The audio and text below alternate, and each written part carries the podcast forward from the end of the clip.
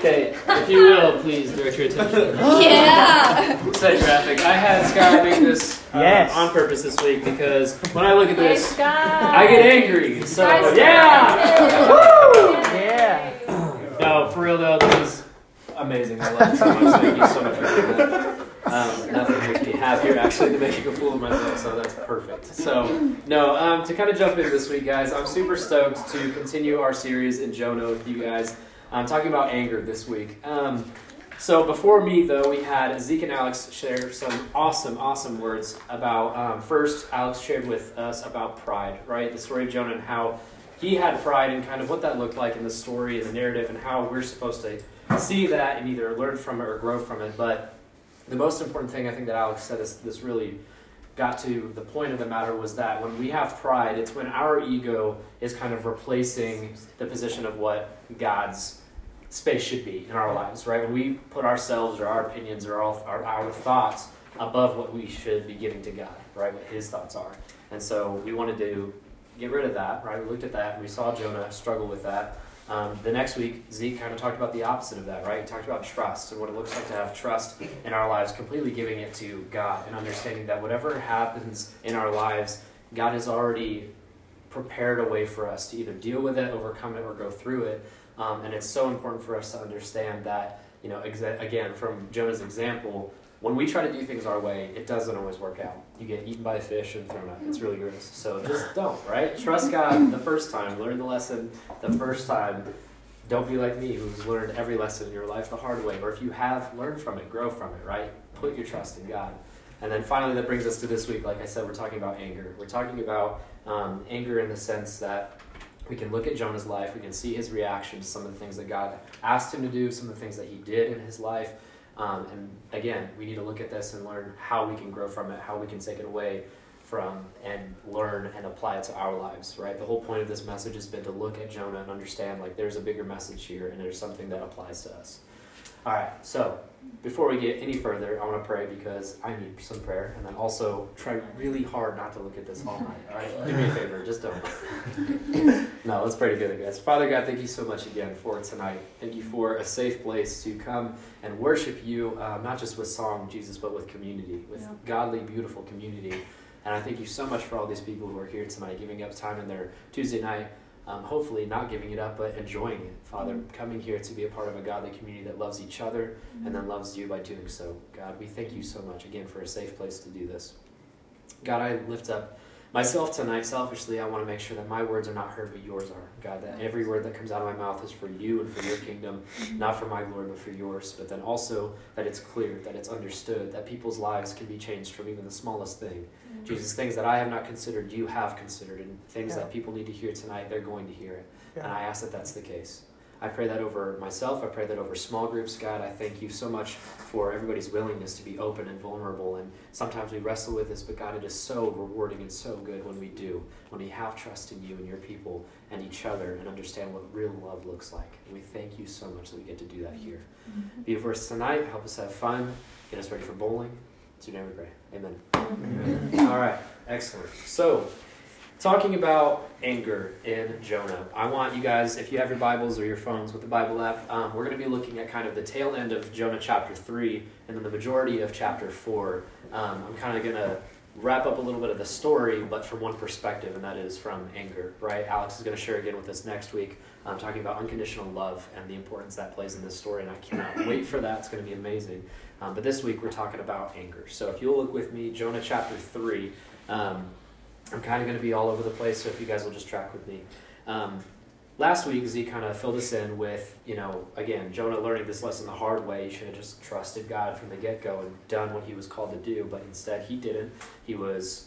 He ran away from God. He was tossed overboard when a storm came and it was his fault. He was eaten by a fish. He was thrown up by said fish right at the place where he was trying to run away from because that's how God works. But Jonah was repentant, right? He was he was disobedient in the beginning and he was repentant in the fish and decided, you know what, this isn't worth it. God, I'm sorry.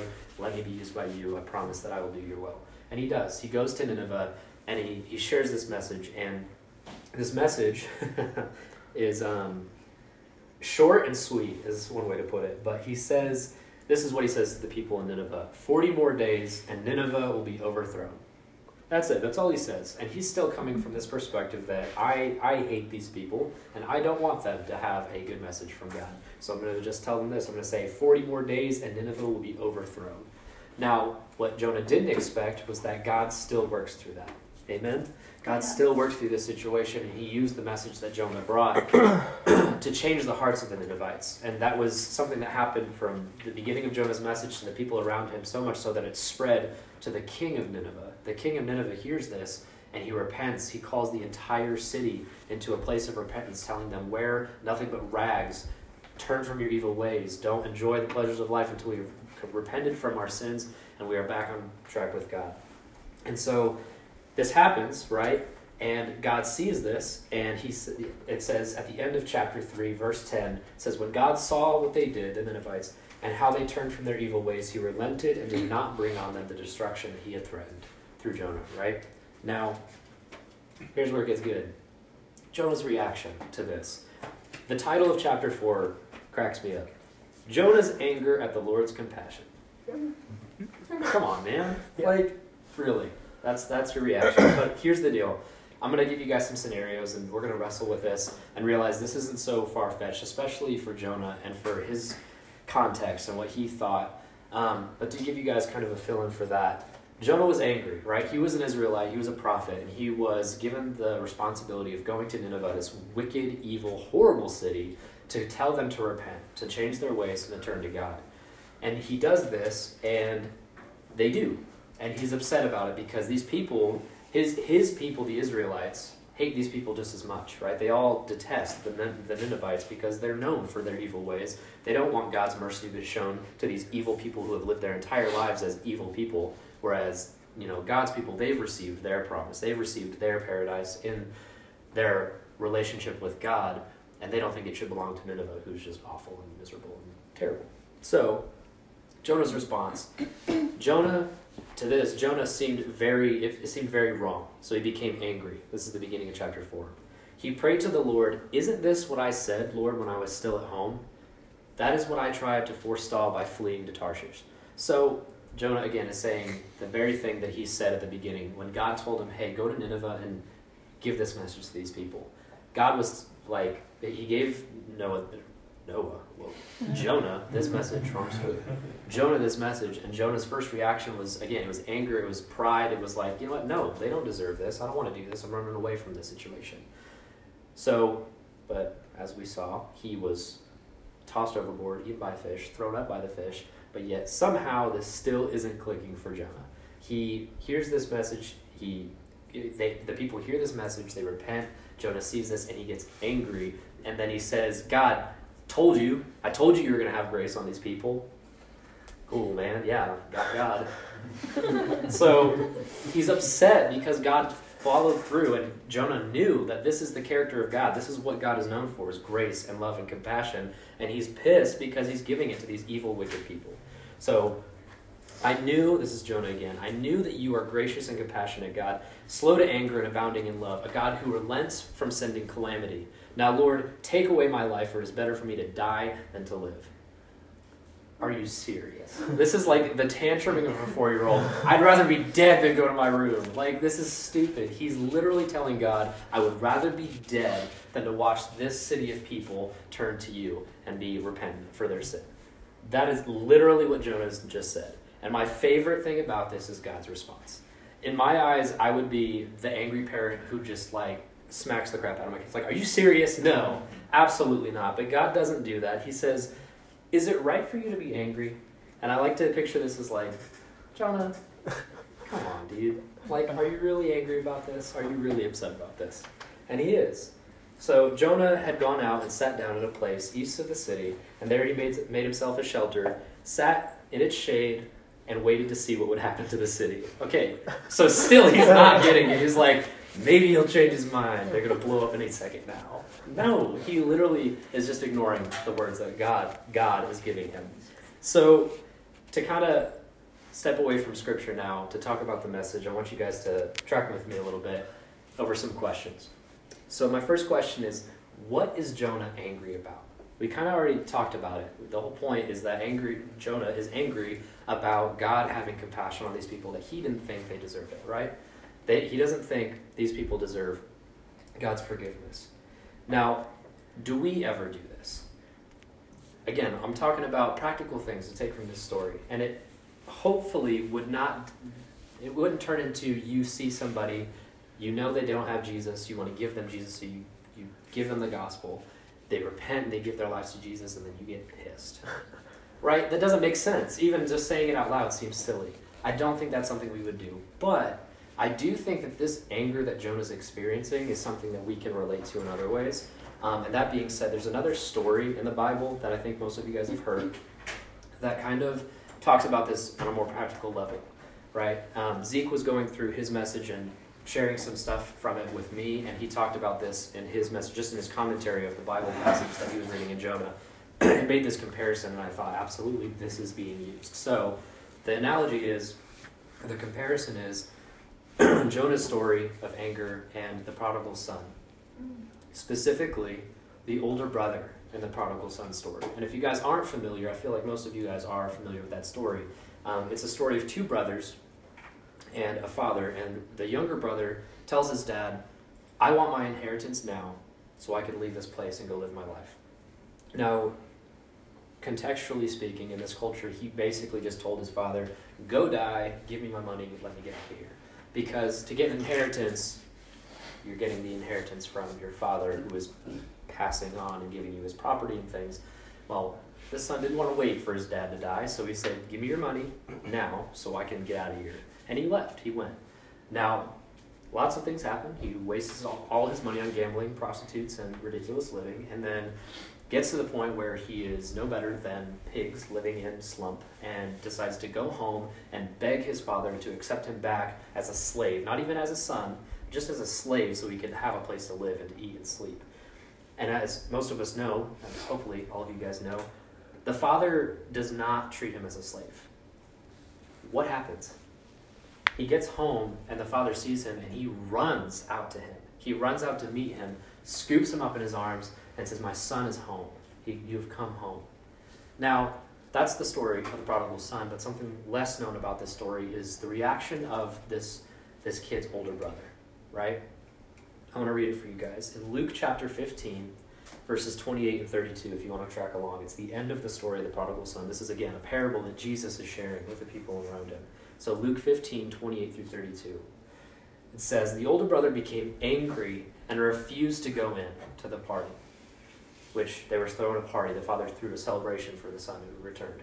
So his father went out and pleaded with him, but he answered his father, Look, all these years I've been slaving for you and never disobeyed your orders. Yet you never gave me even a young goat so I could celebrate with my friends. But when this son of yours, who has squandered your property with prostitutes, comes home, you kill the fattened calf for him. My son, the father said, You are always with me, and everything I have is yours. But we had to celebrate and be glad because this brother of yours was dead and is alive again. He, uh, he was lost and now is found.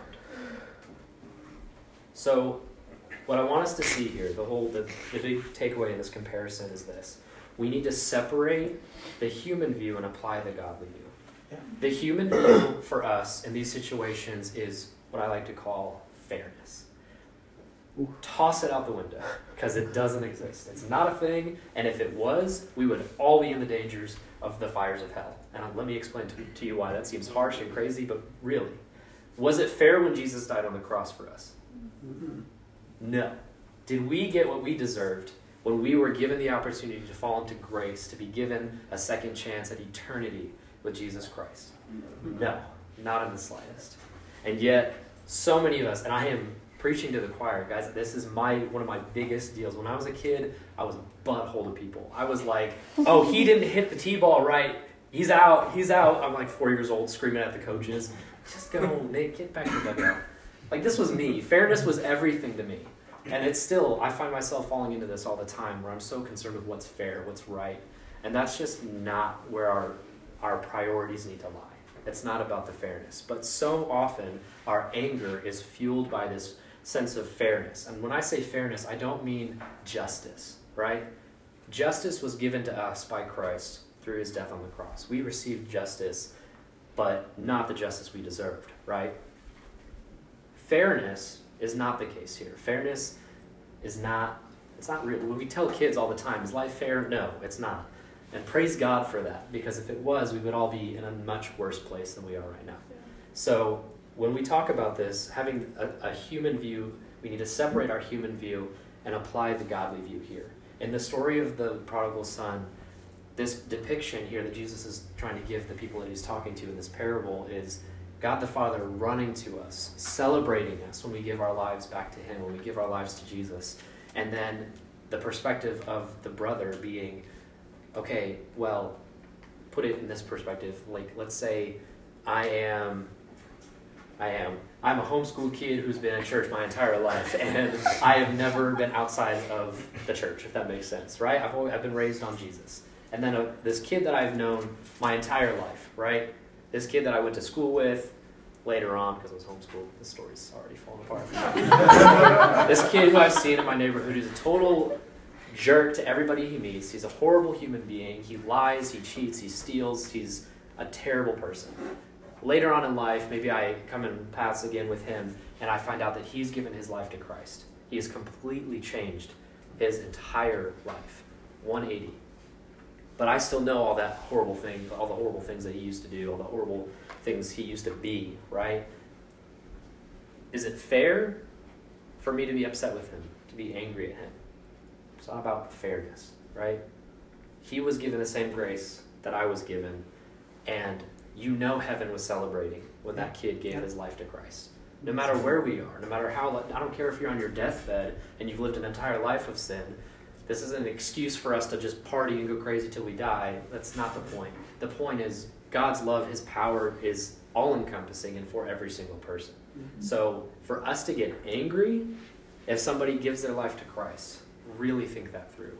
But even in the small things, like when we talk about fairness and things that impact us and how we let things impact us, that leads to our to our next question that I want to ask you guys. What are we doing with our anger? Right? So what are we angry about? It's a good question. And then what are we doing with that anger? There are two types of anger righteous anger and unrighteous anger.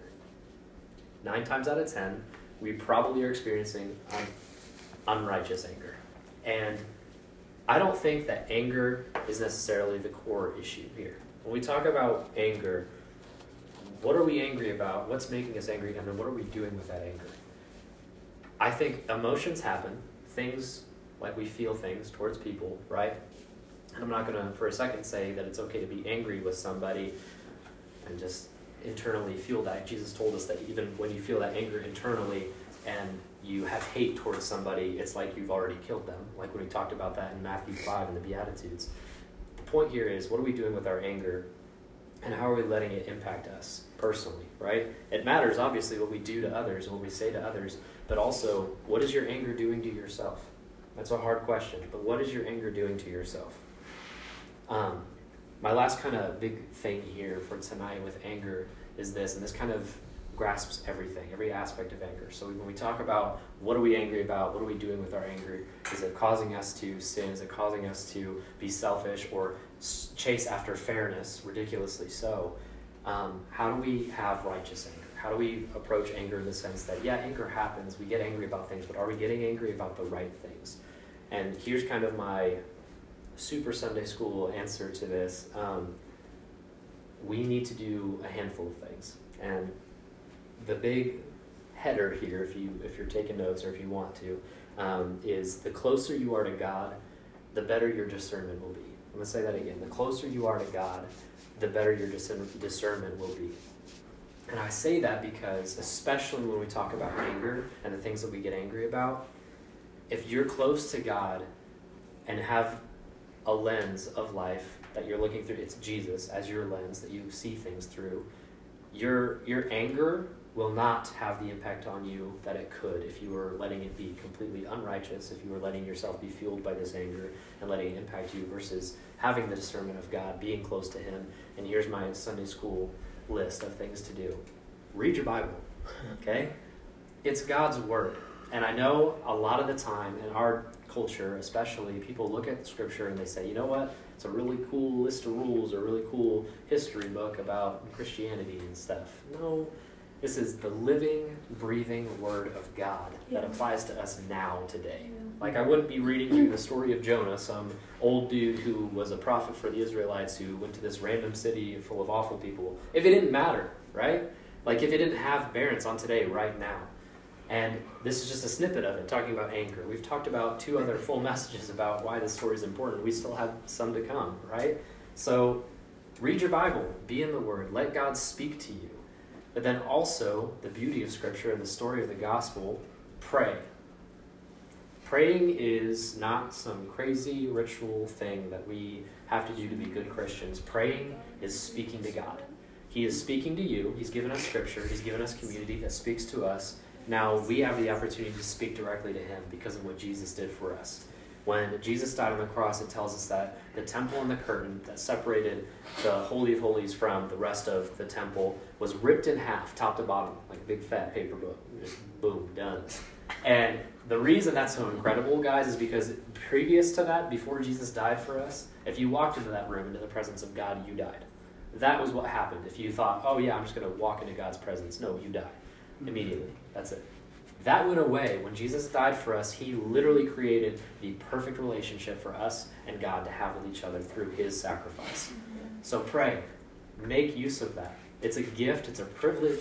Do it because that is what's going to give you a better relationship with your Father, which is going to give you the discernment you need to know when it's right to be angry about something, what to do with your anger when you have anger. Okay? And lastly, in this Sunday school list of things to do, be a part of a Christian community. This right here that you guys are a part of every week is church. Like this is church, guys, and it's so so so good. Every week, we as your leaders, me, Alex, and Zeke, benefit just as much as you guys do just by being in your presence, watching you guys talk about life together, talking about life ourselves, and sharing with you guys honestly and openly. This is what it's all about. And this would not be a thing that existed without Christ. So let this be a place for you to discern what to do with your anger, whether anger is righteous or unrighteous. And so I want to give you guys, real quick, a couple examples of righteous anger because, first of all, Jesus got angry. It's in Scripture. Jesus got angry. What he did with his anger is everything, right? We shouldn't be okay with poverty. We shouldn't be okay with people living um, and barely being able to make ends meet, especially the people that we see day to day in our community. We have been called to serve, right? Not Jesus didn't come to be served, but to serve, and we're supposed to be like Jesus. So we are called to serve. We're called to give to those. We should be angry that people are suffering, that people can't make ends meet, and they can't live day to day lives comfortably, let alone at all. Sometimes, like it's it's it should be upsetting to us. That's righteous anger. I think about some friends of mine that I graduated um, at Ozark with. They are now serving with a organization called Black Box International. Now, this is heavy, but again, this should make us pissed. Black Box International works as an organization to rescue sex trafficked boys out of the Dominican Republic and several other places in the world. We should be pissed about this. We should hate that this exists, and then we should do something with it. When I talk about this anger, it's not just dwelling on our anger, do what Christ did.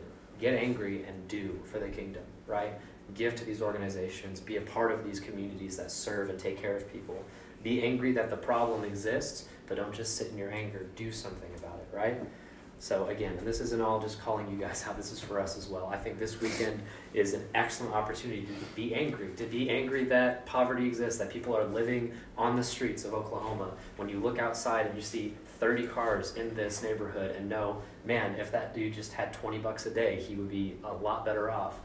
And we're all just kind of sitting in our wealth. Like it, it hurts sometimes, right? It's it. I feel called out very regularly by this, but I also know that it's an opportunity to serve, to get angry and do something about it. So we're going to talk about this a little bit more in small groups, but think about what you're angry about. Why are you angry? What are you doing with your anger? And then if you're concerned about it, which I think we all should be, let your discernment come from being close to God. Pray, read your Bible, be in this community of people who see this and want to hold each other accountable. All right? I love you guys. Let's pray together and we'll do some small groups. Father God, thank you so much for tonight. Thank you for this group. Thank you for their willingness to be here to serve each other, to serve each other well, but also, Lord, to go out into the community and to serve and be you, Jesus, to everybody around us. It's a blessing to even be able to do these things. But God, we know that it's it's more than a blessing. It's a privilege, it's an honor, and it's also a calling. It's a mission. You've given us this mission to go out and to be you to the world around us. And when we see things like sin and anger and hate and all sorts of evil filling this world, we should be angry about it enough to do something about it. So we pray for righteous anger. We pray for closeness to you, to let your eyes be the eyes that we use to discern whether we should be upset about something or not. Forgive us when our anger is selfish, when it's trivial, when it's all about fairness, and let us be angry about the right things. Jesus, thank you for being the perfect picture and image of love for us to follow. Help us to be that not just at group with our friends and people we're close to, but to complete strangers who need your love and mercy. We thank you so much for everything you've done for us, and Jesus, help us to do for others. It's in your holy and precious name I pray. Amen. Yeah. All right. Man, that makes me angry.